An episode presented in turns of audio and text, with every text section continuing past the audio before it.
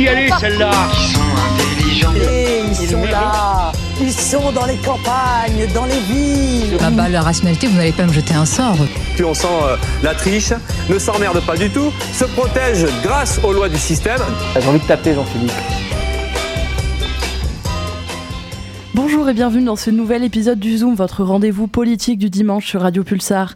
Aujourd'hui, nous reviendrons sur les news de la semaine avec Basile et on a 8 minutes de retard, donc on commence sur les chapeaux de roue. Préparez-vous car ça va décoiffer. Et oui, cette semaine, on explorera le futur de notre monde, mais aussi les polémiques contemporaines. Pour commencer l'émission, les auditeurs et les auditrices pourront écouter celui qui murmurait à l'oreille des micros, celui qui séduit rien que par sa voix et son ton suave. Ce sera ensuite le moment de te retrouver, Basile, afin de nous rappeler l'importance de l'éthique pour le journalisme en temps de guerre. Et après cela, Gaspard nous fera voyager sur l'île de Beauté qui renoue en ce moment avec son passé bagarreur. Ah là là, sacré Corse Et ce dimanche, nous proposons de mélanger les styles en passant de l'extrême droite à la Queer Week. Si ça, c'est pas de la neutralité journalistique, nous retrouvons Iker et Louise pour faire contrepoids avec l'interview. Louise nous parlera entre autres des candidats face à la question des femmes et Iker fera un débrief de la Queer Week. Il est 17h09 et c'est maintenant l'heure d'écouter le flash info de Chloé. En Ukraine, des missiles s'écrasent à côté de la frontière polonaise. En effet, une frappe a touché une base militaire près de Lviv. Selon le gouverneur de l'administration régionale de la ville, une trentaine de personnes auraient succombé à l'attaque. Du côté de Mariupol, au sud-est du pays, on recenserait 1600 morts. La cause, en plus des bombardements, cela fait 13 jours que les habitants sont privés d'eau, de gaz, d'électricité et de nourriture, coupant une partie de la population du monde extérieur. En Chine, cette fois-ci, le pays fait face à une nouvelle flambée de cas de Covid. Des millions de personnes sont donc confinées dans le pays. C'est son deuxième pic le plus élevé en deux ans. Et pour y faire face, le gouvernement chinois applique sa politique de zéro tolérance. Jilin, une ville au nord-est du pays, a confiné des centaines de quartiers, tandis que Yeonji, une ville de 700 000 habitants à la frontière nord-coréenne, a été entièrement mise en quarantaine. Hong Kong, quant à elle, l'un des taux de mortalité les plus élevés au monde dû au virus. En France maintenant, face à la hausse des prix du carburant, Jean Castex annonce une remise à la pompe de 15 centimes par litre à partir du 1er avril. Une mesure qui sera valable sur tous les carburants et prendra place durant 4 mois et concernera les ménages et les entreprises. Cette mesure vient contrer la flambée des prix due à l'inflation et accentuée par la guerre en Ukraine. D'après le Premier ministre, chaque plein de 60 litres permettra 9 euros d'économie. L'Association des maires ruraux de France dénonce cependant une solution trop faible pour la situation. En effet, Michel Fournier, président de l'AMRF, affirme que, je cite, Personne ne sait à ce jour euh, quel va être le prix du carburant au 1er avril. Du côté des élections présidentielles, le fossé se creuse entre Yannick Jadot et Jean-Luc Mélenchon. Interrogé par la presse pendant la marche sur le climat, le candidat de la France insoumise affirme que, je cite, l'embargo sur le gaz russe serait une aberration. Il dénonce des mesures qui ne feraient qu'affaiblir la France face à une Russie indifférente. A l'inverse, le candidat écologiste affirme à quel point il est important de continuer les restrictions économiques puisqu'elles correspondraient, je cite, au seul moyen de pression sur Vladimir Poutine. De son côté, Valérie Pécresse, la candidate des Républicains à l'Élysée, euh, alors invitée du grand rendez-vous d'Europe 1, Les Échos et CNews, critique la politique diplomatique menée par Emmanuel Macron et appelle, je cite, à changer de capitaine. Enfin, à Poitiers, ils étaient plus de 300 participants hier à la marche pour le climat. C'était l'occasion pour les manifestants de rappeler leur mobilisation et de manifester leurs urgences d'agir pour les enjeux climatiques et environnementaux. Le Zoom y était et y a rencontré des militants pour qui il est primordial de ne pas oublier l'impact immédiat du dérèglement climatique. Clairement, aujourd'hui, je suis là euh, parce qu'il y a une urgence à répondre aux enjeux climatiques. Il y a une urgence euh, à, répondre euh, clairement euh, aux, besoins de la planète. Il y a une urgence surtout à changer le système. et donc, bah, ça me semble important qu'on soit là aussi pour rappeler ça et pour rappeler ça au pouvoir public. Ça commence à être assez connu, le, dernier rapport du GIEC, euh, avec ses, déclinaisons toutes récentes, euh, montre l'urgence de, des transformations qu'il y a à mettre en œuvre dans la société si on veut, euh, si on veut avoir le droit à un avenir pas trop catastrophique. Aujourd'hui, il faut faire pression sur, à tous les niveaux pour dire que c'est une urgence et qu'il faut s'en occuper dès maintenant et qu'il faut prendre des mesures très importantes. Et donc le fait que les gens se mobilisent et le manifestent, eh ben, c'est un élément de plus pour essayer de faire pression. Le, climat se dégrade de la planète euh, et si on ne fait rien, ça va s'empirer. Déjà, en fait, même si on se réveille maintenant, ça sera déjà trop tard. Euh, c'est déjà trop tard pour éviter plein de choses en fait, hein, clairement. On le sait. Il y a le dernier rapport du GIEC qui est sorti euh, fin février et on voit très bien qu'il y a déjà plein de choses qui sont irréversibles. Par contre, si on agit euh, dès maintenant, on peut quand même éviter euh, le pire. Un reportage d'Icarbona Bosch et Gaspard Fournier. Toujours à Poitiers, l'équipe de Jean-Luc Mélenchon a tenu la semaine dernière un meeting. C'était l'occasion ce jeudi 3 mars de revenir sur les mesures phares de l'Union populaire avec les électeurs poitevins tels que l'écologie, les transports ou encore le droit des femmes. Bastien Lachaud, le député de la Seine-Saint-Denis, se dit optimiste pour les prochaines élections. Aujourd'hui, Jean-Luc Mélenchon a une équipe autour de lui. Nous sommes prêts à gouverner, les Français le savent. Aujourd'hui, la dynamique, euh, elle est là et euh, donc ça se voit dans les enquêtes d'opinion. Nous avons euh, doublé Valérie Pécresse. Aujourd'hui, on est à quelques points de, de Éric Zemmour. Et au final, maintenant, les Français ont un choix simple. Est-ce qu'ils veulent d'un deuxième tour entre l'extrême droite et Emmanuel Macron? Ou alors est-ce qu'ils veulent avoir une véritable alternative? Et la véritable alternative, le vote efficace pour euh, s'affronter projet contre projet avec Emmanuel Macron, c'est le vote de Jean-Luc Mélenchon. Clémence Guettet, la co-responsable du programme de l'Union populaire, elle nuance néanmoins ses propos et continue de faire appel à une mobilisation de tous. On a un mal à combattre, c'est l'abstention pour ces élections. Nous, on veut que les gens puissent donner leur avis, on veut que les gens puissent choisir et on ne se résoudra pas à euh, atteindre des scores minimaux de participation. Donc on va convaincre, euh, faire de notre maximum, surtout pour lutter contre cette, ce sentiment de résignation et de dégoût qui s'est un peu installé et comme depuis des années et que Macron a fini d'installer dans ce pays en réprimant les gilets, les gilets, jaunes, en réprimant euh, les marches pour le climat, etc. Donc voilà, on prend des thèmes et on porte nos propositions et on fera cette campagne jusqu'au 10 avril. En tout cas, dans la salle, pour Éric Pasquier, ouvrier et militant depuis 2008 à la France Insoumise, ce sera encore une fois Mélenchon et pas un autre en 2022. Il y a des mesures très concrètes, par exemple les premiers mécules d'eau gratuits, augmentation du SMIC, la retraite à 60 ans. Là, moi qui suis ouvrier, moi ça me, ça me parle. Et puis pour la question de l'environnement aussi, on voit bien que les mers sont polluées, les pôles sont pollués, l'espace est pollué, l'environnement euh, est pollué, il y a le nucléaire. Donc pour toutes les questions d'environnement et d'écologie, il y a le programme L'avenir en commun qui répond à ça. Euh, le Parti socialiste euh, a, comment dirais-je, trahi, trahi les classes populaires. En, calant leur agenda politique sur l'agenda néolibéral et en faisant la part belle aux plus riches aux grands investisseurs. Bon, on a vu ce qu'a fait M. François Hollande. Mais bien que le Salon Blossac ait accueilli de nombreux adhérents, tous ne sont pas ressortis entièrement convaincus. Thibaut, un jeune actif de 22 ans, et Antoine, 23 ans, en recherche d'emploi, sont eux restés sur leur faim. J'aime bien savoir le pour et le contre quand, je, quand on parle de, de certaines euh, mesures. C'était trop en surface en fait. Euh, c'est tout des choses en fait qu'on connaît quand même déjà un peu globalement et moi ce que j'aurais enfin, ce que j'aurais aimé savoir c'est vraiment plus de détails plus de chiffres aller vraiment au fond des projets et comprendre vraiment toute la base tout enfin d'où ça vient comment ça arrive là en tant que, proposition et qu'est-ce que ça amène comme conclu, comme conséquence mais comme disait Antoine aussi positive mais aussi négative comme dans les dans les conséquences euh, pour pour, ouais, pour, pouvoir vraiment euh, faire un choix au final qui soit vraiment éclairé ou en tout cas qui soit le plus éclairé possible. Pour rappel, d'après un dernier sondage Ipsos pour Le Parisien et France Info, Jean-Luc Mélenchon arriverait en quatrième position avec 12% des intentions de vote. Cela représente seulement 4 points de moins que Marine Le Pen. Il est aussi devant la candidate LR Valérie Pécresse. Merci Chloé pour ce flash info qui donne les dernières news. On passe maintenant à Zerduche. Auditeur, auditrice, maintenant place à un moment d'évasion. Imaginez-vous en 2060, à quoi ressemblerait notre monde? Quels seraient les grands événements qui auraient marqué ces dernières décennies? Pour répondre à toutes ces questions, Zerdus nous a cherché la crème de l'information pour vous faire découvrir ces mondes alternatifs. Bonjour Basile et bonjour à tous. Je tiens à vous rassurer, la rédaction du Zoom n'encourage pas du tout la consommation de champignons hallucinogènes. Après mes analyses croustillantes sur la guerre nucléaire en devenir, et si vous n'avez pas vu ce grand moment de journalisme, je vous invite à consulter le compte Instagram du Zoom où vous retrouverez également plein de contenus exclusifs. Ben merci pour la promo gratuite, ça fait plaisir. Mais quel est donc ce sujet que tu nous teases avec tant d'exaltation? Mon sujet aujourd'hui, c'est la guerre. Non pas l'Ukraine, ni l'Iran, ni la Corée, ni le Yémen. Non, non, non.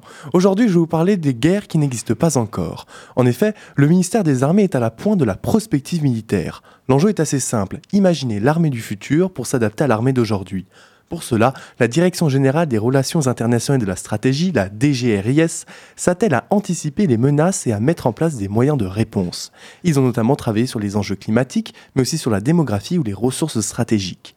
Mais il y a des directions encore plus planquées que la DGRIS, c'est le cas de la Red Team. Elle est liée à l'Agence d'innovation de, la défense et à l'université PSL, Paris Sciences et Lettres. Sa particularité est qu'elle est composée d'auteurs de science-fiction. Concrètement, ils se réunissent et, et se mettent contre la Blue Team composée d'officiers, d'ingénieurs et de spécialistes travaillant au ministère. Ensemble, ils doivent trouver des solutions aux différents scénarios qui leur sont soumis. En juillet dernier, par exemple, ils ont travaillé sur une menace d'attaque bioterroriste au fond d'une société avec des communautés virtuelles, mais aussi sur une junte militaire nationaliste qui prend le pouvoir à trois et qui commence une surescalade militaire qui change complètement la façon de faire la guerre. Au-delà de la simple anticipation et du plaisir littéraire, ces événements sont très importants. Ils permettent au ministère des Armées d'avoir un regard extérieur pour comprendre le monde actuel. Tout va si vite aujourd'hui, les innovations technologiques se succèdent à une vitesse folle sans même qu'on s'en rende compte. Imaginez un peu, le smartphone que vous utilisez, peut-être même pour écouter ma voix, ne date que de 15 ans. Le sans contact existe en France que depuis 2012. Pas besoin de faire une liste pour comprendre que plus le temps avance, plus les innovations de plus en plus sophistiquées arrivent sur le marché. La défense n'est absolument pas en reste. Depuis la Première Guerre mondiale, qu'on considère comme la première guerre industrielle, les innovations ont eu comme conséquence de créer des conflits encore plus dangereux. Entre terre, mer, air, espace, cyberespace, les armes, les équipements militaires et les moyens d'action sont devenus redoutables. L'enjeu de la prospective de la défense est d'imaginer pour nous, protégés dans un monde où il ne faut qu'un rien pour brandir la menace de la Troisième Guerre mondiale et de la destruction nucléaire. Si les travaux de la Red Team vous intéressent, ces derniers ont créé un site internet redteamdefense.org où vous pourrez trouver les scénarios mais aussi des articles, des vidéos et des dessins. Merci Zerduch de nous avoir fait voyager à travers le temps entre rêve et cauchemar. On part maintenant avec Basile qui va nous parler de l'information. Aujourd'hui, l'actualité est à portée de main et on s'informe constamment sur notre monde. Mais quels sont les enjeux derrière notre exposition parfois dangereuse à autant d'informations?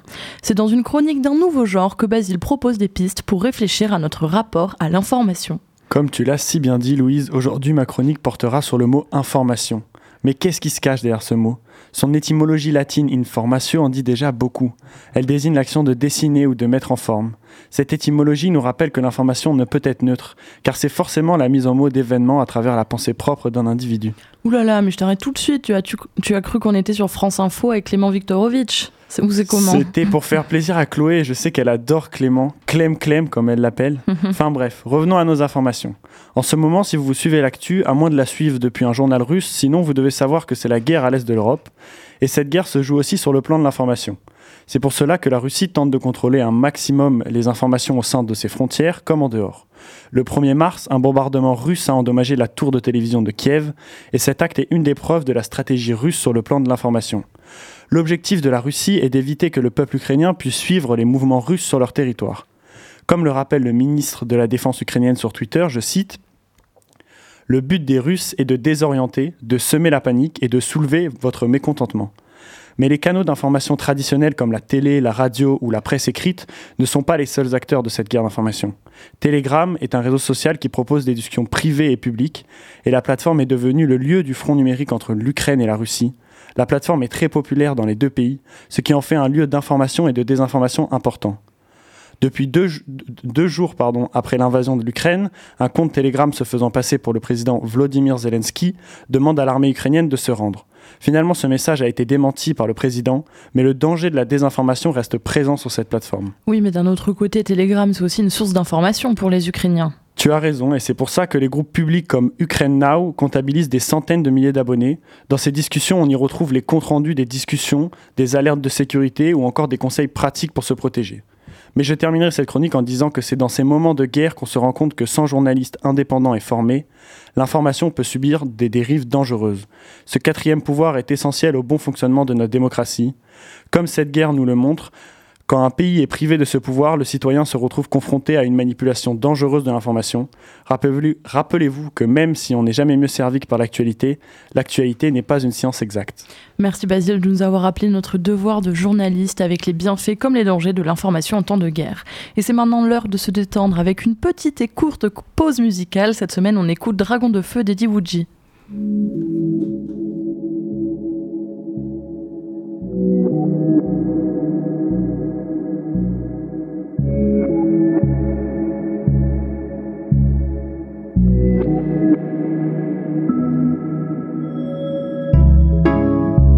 Le dragon de la vie, c'est le feu. Il est l'enfer, il est le diable, il est le dieu. Le dragon de la vie, c'est le feu.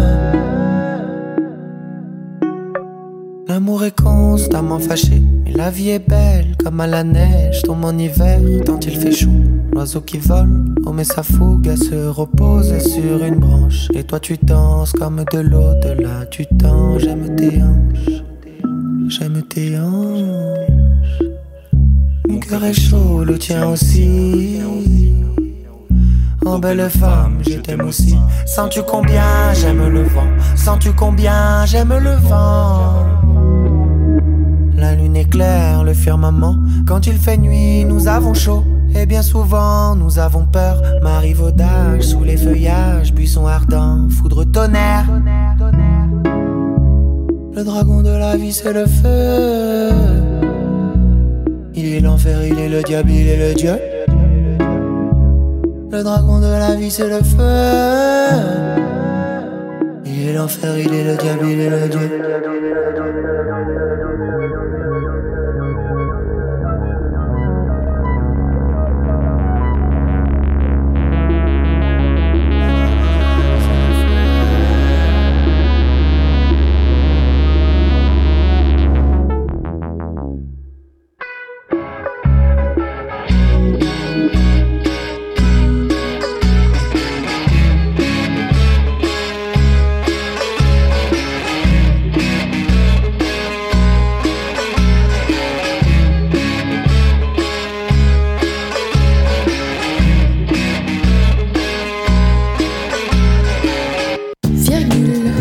Mal à la tête.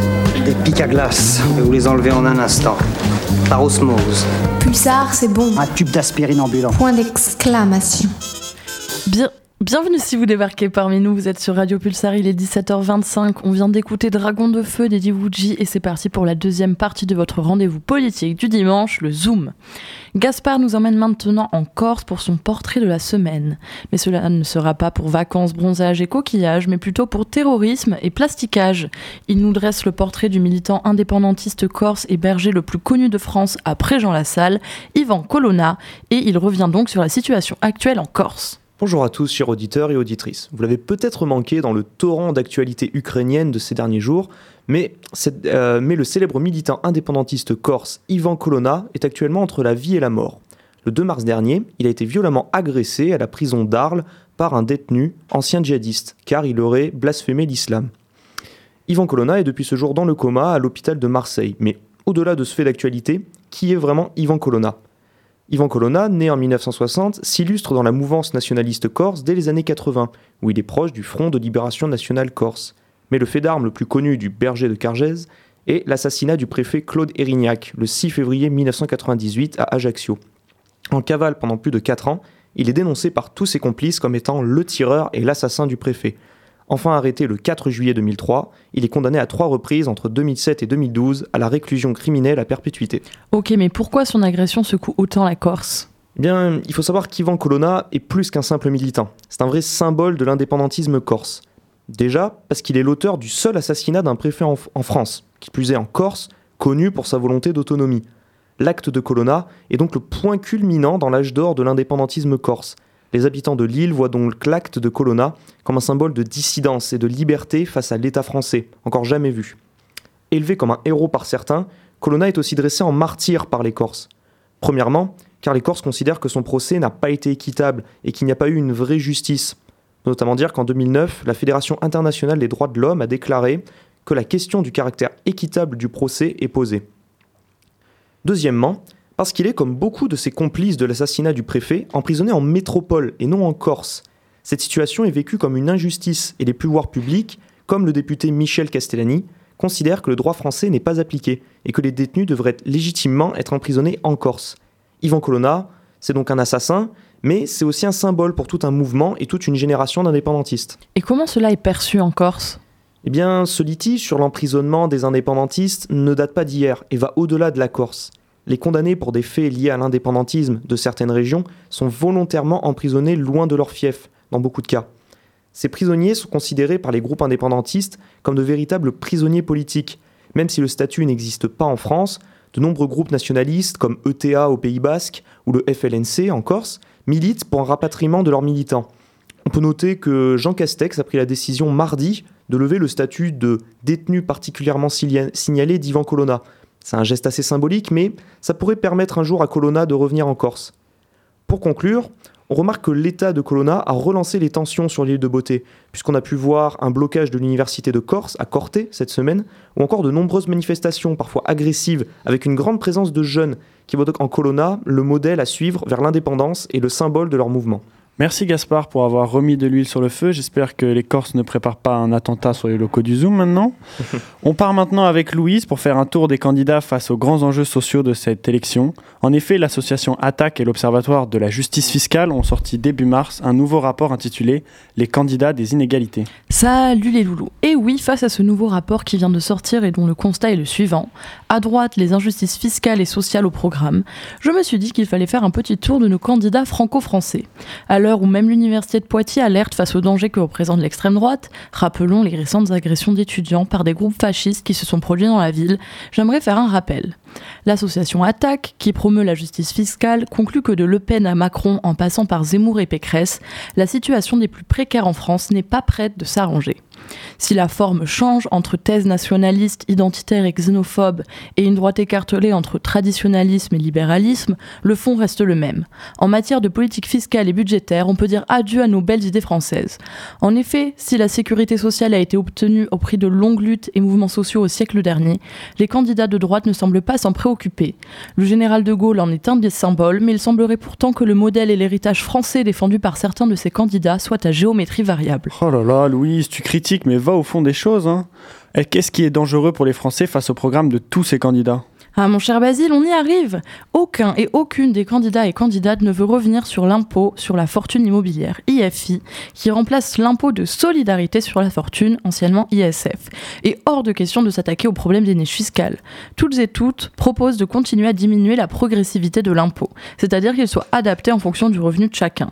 Et ça va même plus loin. Prenons l'exemple de Zemmour qui veut doubler le quotient familial au profit des familles riches. Ah, il ne fait pas bon vivre pour les plus démunis en France. Déjà, tu vis dans la rue, tu te fais arracher ta tente, et si tu galères à finir le mois, on t'enfonce au profit de ceux qui vivent déjà de leur rente. Et la jolie poésie des politiques qu'on adore détester va plus loin.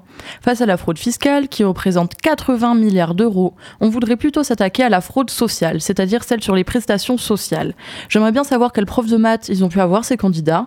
Il me semble que 80 milliards de fraude des plus riches est bien plus conséquent que les 3 milliards des pauvres, sans oublier que chaque année, plus de 10 milliards d'euros d'aides sociales ne sont pas réclamés par leurs potentiels bénéficiaires. Ça fait peur, c'est sûr. Et avec le 8 mars, avec le 8 mars, pardon, journée des droits de la femme, tu n'as pas un petit quelque chose à dire?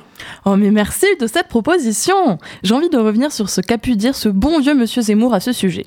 Il a notamment sorti cette semaine une vidéo intitulée Voici mon message pour les femmes françaises. Face aux rumeurs et aux mensonges ridicules, je tiens à leur dire que ce que je pense à l'occasion de la journée de la femme le 8 mars 2022.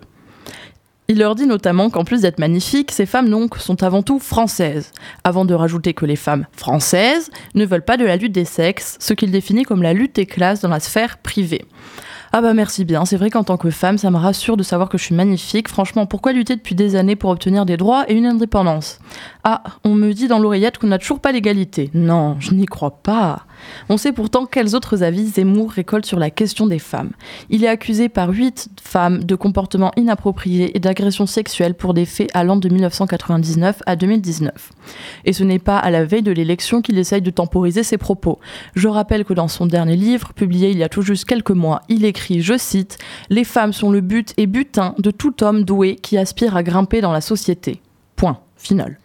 Donc le problème, selon, lui, ce ne sont pas les hommes qui dominent et asphyxient, voire même tuent encore des femmes car elles sont justement des femmes, mais plutôt ces dernières devenues des, je cite encore une fois, machines à castrer. Point final. Ne parlons même pas de cette vision hétérocentrée, saltant pour la communauté LGBT et queer dans ce débat où aucune voix ne leur est accordée. Et attention, être humain doté de gènes XX, méfiez-vous du grand XYZ. Ce sera mon dernier conseil. Bisous les loulous. Merci Louise pour ce rappel. On n'aura jamais fini de lutter pour le droit des minorités. Et on continue en faisant entendre la voix des LGBTQIA, avec la chronique suivante sur une info locale. Aujourd'hui, Iker va nous présenter la Queer Week à Poitiers, une initiative de l'association Volar, féministe et queer, un adjectif choisi par les personnes LGBTQIA+, pour se désigner. L'association a mis les thèmes des identités au cœur de sa quatrième édition, pour que les événements queer fleurissent dans la ville. Salut Basile, la semaine démarre avec de la self-défense émotionnelle et des cours de karaté queer, entrée fracassante qui a supporté un débat devant Faux qu'on parle de Lies et Arnaud Bonin, ainsi qu'une conférence sur l'écriture inclusive menée par la philosophe Camille Nerrière. Mercredi, Ludvina et Léontin ont offert un regard croisé sur le féminisme et les luttes LGBTQIA+. Par une approche double, elles ont pu tracer des ponts entre les deux sujets. Une idée de première importance dans le cadre de cette semaine, l'histoire queer étant encore peu connue. Vous pouvez les retrouver sur leur compte Instagram, Safo Sutra, où on y construit un Kamasutra saphique participatif. Ensuite, se sont succédés une visite queer de Poitiers, une activité de création de drapeaux, la rédaction d'un livret d'écriture inclusive, autant d'actions qui se sont multipliées pour que le mouvement se réapproprie son histoire et construise les moyens de son futur. Nous le voyons, les personnes, collectifs et associations qui participent à faire de la Queer Week une semaine plurielle sont nombreuses.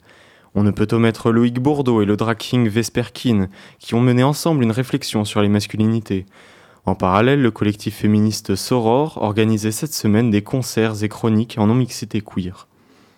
Tom, pour le club de bridge, une communauté d'images et de pensées s'exprimant, je cite, pour une culture de résistance et de poésie, nous offre sa vision du projet. On a été ravis d'exposer euh, quelques-unes de nos sérigraphies euh, durant la Queer Exhibit euh, de la Queer Week de Poitiers, qui a été organisée par Volard et Soror Poitiers. À ce moment-là, on a présenté quatre sérigraphies différentes qu'on a réalisées à, à la Fanzinothèque de Poitiers. Euh, c'est des sérigraphies en fait qui reprennent des thèmes de militantisme, notamment euh, la figure du Black Bloc. Et en fait, euh, on a essayé de, de dégenrer cette figure du Black Bloc qui nous paraissait intéressante politiquement, mais qui pourtant était vraiment qui véhiculait des idées très masculines et même viriles quoi. Et donc en fait, on a, il y a comme ça trois sérigraphies dans l'exposition qui parlent de ces thèmes-là, comment queeriser l'action radicale politique. Et pour clôturer cette semaine, place au Drag Show, un spectacle de divertissement sur la scène du local, près du Pont Neuf, enflammé par la colloque drag que vous pouvez retrouver aussi sur Instagram. L'équipe double et chante des chansons sur scène avec des allées, des venues dans le public applaudissant et criant, riant avec les artistes. Un spectacle en partie improvisé, offrant la latitude nécessaire à une expression imparfaite et libre de leur volonté. Mais il est 21h, nous passons à l'entracte. Et à travers l'euphorie du public, les deux coprésidentes de Volard nous expliquent ce choix de placer le drag show en fin de semaine. Là ce soir on est au drag show, c'est assez incroyable, il y a énormément de monde. Bien, il y a beaucoup de monde, l'ambiance est top. On partage, on est tous ensemble et on euh, déconstruit aussi, très important. C'est un événement qu'on n'a jamais eu l'occasion de faire dans l'histoire de Vola et euh, on a la chance d'avoir des artistes hyper pro, hyper agréable et vraiment super chaud pour faire ça et on s'est dit c'est vraiment le moment de, donner de la visibilité à ce genre d'artistes, à ce genre à ce type de performance et on a choisi le, drag show bah, pour que ce soit le, le du spectacle. Voilà. C'est génial parce que du coup ça permet de rassembler énormément de monde, de créer une ambiance de dingue. Donc voilà, on est hyper contente. Le clou du spectacle, qui à chaque représentation réunit ses initiés. Une personne rendue sur place s'exprime. Euh, on est là pour le drag show à l'occasion de la Queer Week et du coup c'est la colloque euh, qu'on suit depuis qu'on est arrivé à Poitiers. Enfin un perso que je suis depuis que je suis arrivée à Poitiers que je connais, euh, j'ai vu deux fois déjà. Et euh, ouais, c'est trop cool, du coup, euh, on donne de la force, c'est trop bien, ça régale. Qu'est-ce que t'entends par donner de la force? Euh, Donner de la thune déjà, si on peut, parce que c'est des gens qui sont précaires et qui font du spectacle et qui sont pas, qui gagnent pas masse de thunes. Et ça demande quand même beaucoup de taf, le drag, c'est quand même un art vivant et tout, et il y a beaucoup de beaucoup d'aptitudes à avoir, même niveau matos. Et donc du coup, c'est toujours cool si on peut un peu aider financièrement. Et puis aussi ouais, juste être là, c'est cool de profiter et puis euh, donner de la force juste en étant là, quoi. En cela, la semaine a pu mettre à l'honneur les identités multiples de la communauté. Puisque les temps sont à ces questions d'identité, je ne voudrais pas empiéter sur notre interview du jour, et sans toutefois s'accorder sur une définition commune, Anna Breton donne la sienne du mot queer, étrange en anglais, depuis l'exposition organisée par son collectif Soror. On dit queer fièrement, parce que c'est tellement beau, c'est autre chose qui nous rassemble, parce qu'être queer, ce n'est pas simplement une histoire de cul, c'est une identité, c'est un nouveau regard et une culture entière à embrasser. C'est un nouveau monde d'images, de désirs, d'amour, de liberté et de douceur. Voilà des œuvres qui parlent de ce que c'est d'être queer, de résister pour exister. Voilà leur regard, leur création et leur vision. Merci Iker pour ce beau reportage tout au long de ces super événements organisés à Poitiers. Ça bouge dans le Poitou queer. Vous écoutez toujours le Zoom sur Radio Pulsar, il est 17h38. Dans quelques instants, on retrouve l'interview de la semaine, mais avant ça, on écoute Salope d'amour de Dezen. Merci à Lou pour cette douceur.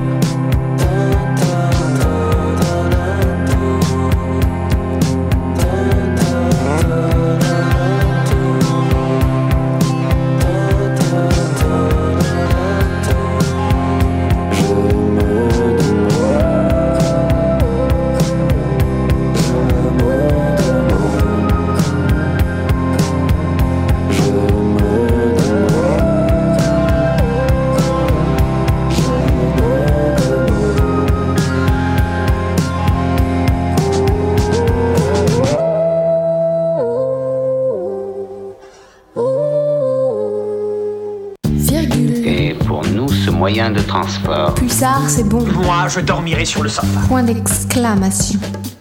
Vous venez d'écouter Salope d'amour de, de Zen et vous êtes bien sur Radio Pulsar. Comme chaque semaine, le Zoom, c'est une rencontre avec un acteur engagé du monde politique. Et cette semaine, Chloé s'entretient avec Jean-Baptiste qui tentera de nous expliquer la logique de son basculement des Républicains vers la reconquête de Zemmour. Attention, mes oreilles vont chauffer. Lou, coupe le son du studio, vous allez m'entendre hurler. 3, 2, 1, c'est parti Tu es étudiant en sciences politiques et ancien militant des Républicains, sauf que cette année, tu as décidé de soutenir Reconquête, le mouvement d'Éric Zemmour. Pourquoi ce changement? Le parti est né en 2021. euh, je crois que j'ai adhéré euh, dans les 24-48 heures qui ont suivi la création du parti. Ce qui intéresse dans Reconquête, c'est la candidature d'Éric Zemmour, évidemment. Il est plus proche euh, de mes idées, de mes convictions, de mes orientations politiques à l'heure actuelle, euh, alors que le problème des Républicains, qui est un problème assez vieux, puisque c'est un parti donc avec des vieux notables qui a une existence euh, assez ancienne, c'est qu'il est en pleine dérive euh, centriste.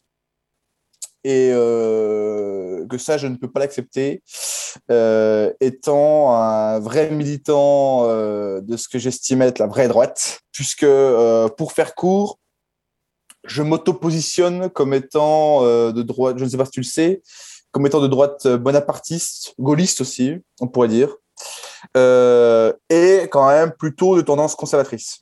D'accord, et justement, tu parles de, euh, de la France euh, gaulliste, euh, bonapartiste. Donc, euh, les jeunes avec Zemmour, en général, ils se disent souvent nostalgiques d'une France qu'ils n'ont pas connue. Est-ce que toi, tu te sens nostalgique? Nostalgique tu- comme tu dis, j'ai pas connu. Moi, Euh, toi, je sais pas si c'était 2002 ou 2001. Moi, je suis 2001, moi. Donc, c'est sûr que c'est une France qu'on n'a pas vraiment connue. Euh, moi, je suis quelqu'un qui aime l'histoire de France. Faut déjà préciser parce que je pense que c'est important pour connaître les idées politiques. Et euh, moi, ce que j'admire dans l'histoire de France, c'est que en fait, c'est c'est épique. La France, ça a été une grande puissance. Et je pense qu'il faut que il faut remettre la France sur les rails. Voilà. Et si on revient à la politique, qu'est-ce qui te plaît particulièrement dans le programme d'Éric Zemmour? Euh, c'est la question de l'identité. Moi, j'estime que nous sommes gouvernés par un système que je qualifierais de gauchiste, mais qu'on pourrait aussi qualifier de libertaire, euh, qui euh, ne fait rien euh, pour, disons, préserver notre, notre sentiment national français et qui fait tout pour détricoter la France, selon moi. Mais après, en deuxième lieu, oui, globalement, après, sur le reste, il a une vision conservatrice et c'est quelqu'un qui voudra rétablir l'ordre. Et c'est quelqu'un qui voudra quand même euh, faire revivre euh, cet idéal d'indépendance nationale qui m'est aussi cher euh, en tant que bonapartiste et en tant que gaulliste. Voilà. Et en France, on compte 6,8 millions d'immigrés pour 67,3 millions de Français. Donc, ça représente 10,2% de la population. Et c'est inférieur aussi aux pays de l'OCDE, qui sont environ à 13,7%. Donc, est-ce que toi, tu crois vraiment à ce- cette théorie de grand remplacement?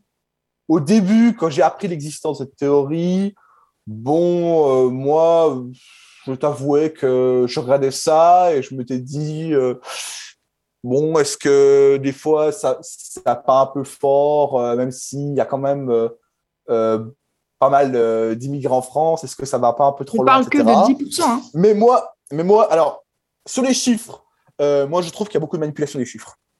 Après, c'est des chiffres de je te dire le vrai problème. Euh, la nationalité, tu la donnes à tout le monde en France, parce qu'on n'a pas du tout une procédure de nationalisation euh, qui est complexe en France, on n'est pas du tout très sévère. On, la, distribue comme des, comme des paquets cadeaux.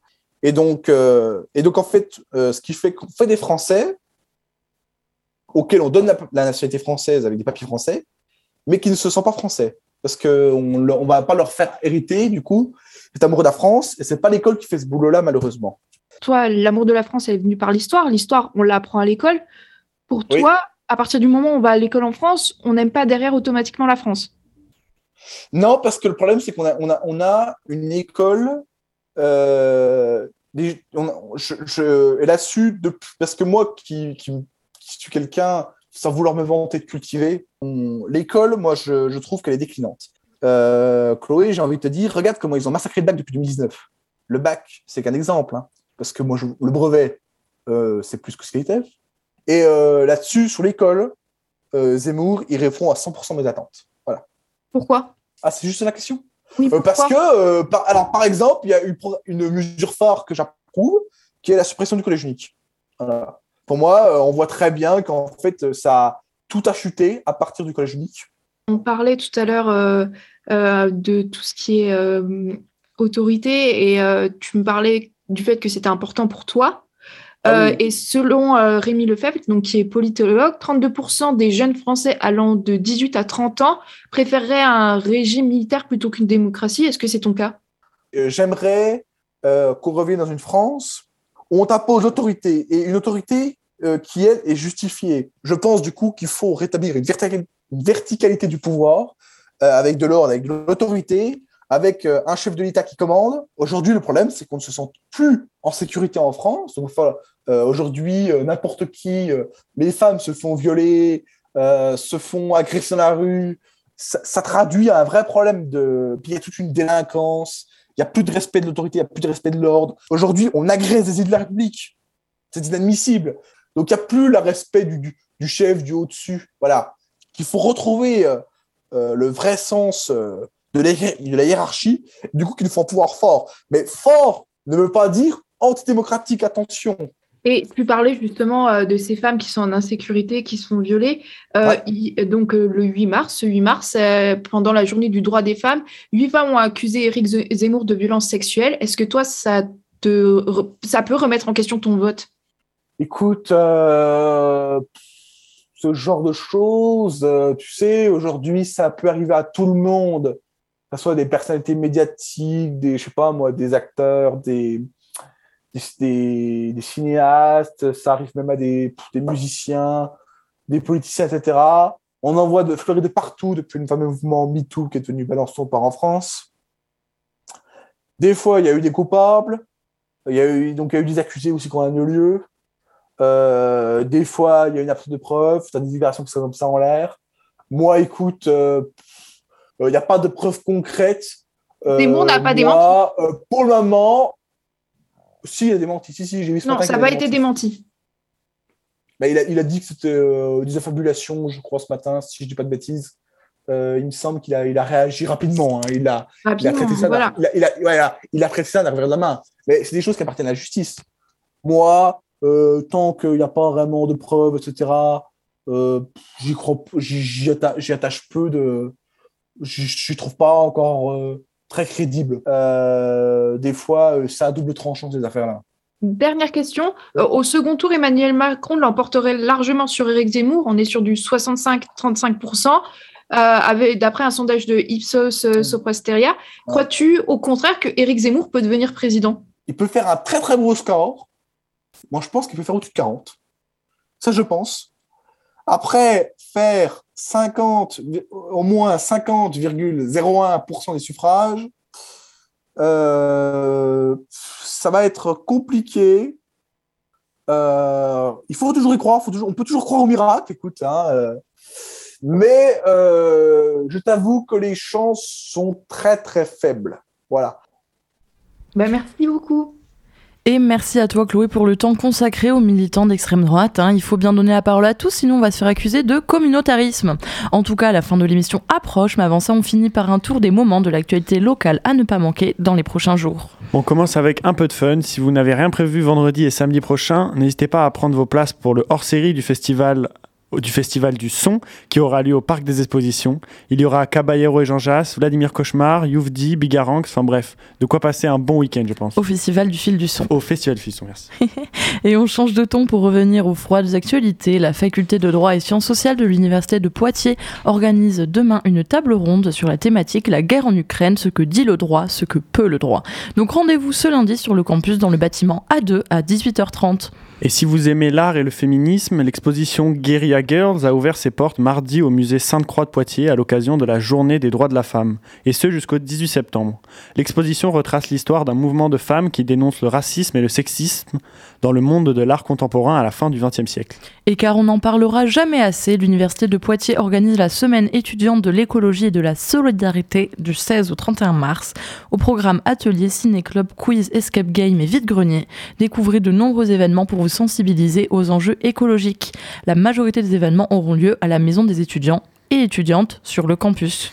Le Zoom, c'est déjà fini. Merci à tous nos chroniqueurs et bien évidemment à Lou qui gère la technique et sans qui l'émission serait juste six personnes discutant dans une pièce. On se retrouve dans deux semaines avec, on espère, le retour de Chloé, à moins qu'elle ne, soit, elle ne se soit déjà envolée pour travailler avec le New York Times. Il est 17h51 et dans quelques minutes, vous retrouverez Pause Pixel sur l'antenne de Radio Pulsar. La prochaine fois qu'on se revoit, c'est le dimanche 27 mars pour une nouvelle émission. Mais en attendant, le podcast est disponible dès demain en replay sur le site internet de Radio Pulsar. À bientôt sur les ondes du 95.9 et n'oubliez pas, on n'est jamais mieux servi que par l'actualité.